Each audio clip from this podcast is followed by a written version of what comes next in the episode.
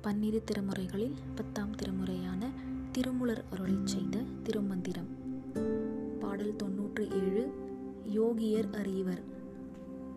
பாடல் மன்னிய வாய்மொழியாலும் மதித்தவர் இன்னிசை உள்ளே எழுகின்ற ஈசனை பின்னை உலகம் படைத்த பிரம்மனும் உண்ணும் அவனை உணரலும் ஆமே பொருள் நிலைபேறு உடைய வேதத்தின் வாக்கினால் ஓதுபவர் ஸ்வரத்தினுள் இனிய நாதரூபமாக எழுகின்ற ஈசனை நுண்மையிலிருந்து பரு உலகை படைத்த நான்முகனும் திருமாலும் அப்பெருமானை உணர முடியுமோ திருச்சிற்றம்பலம்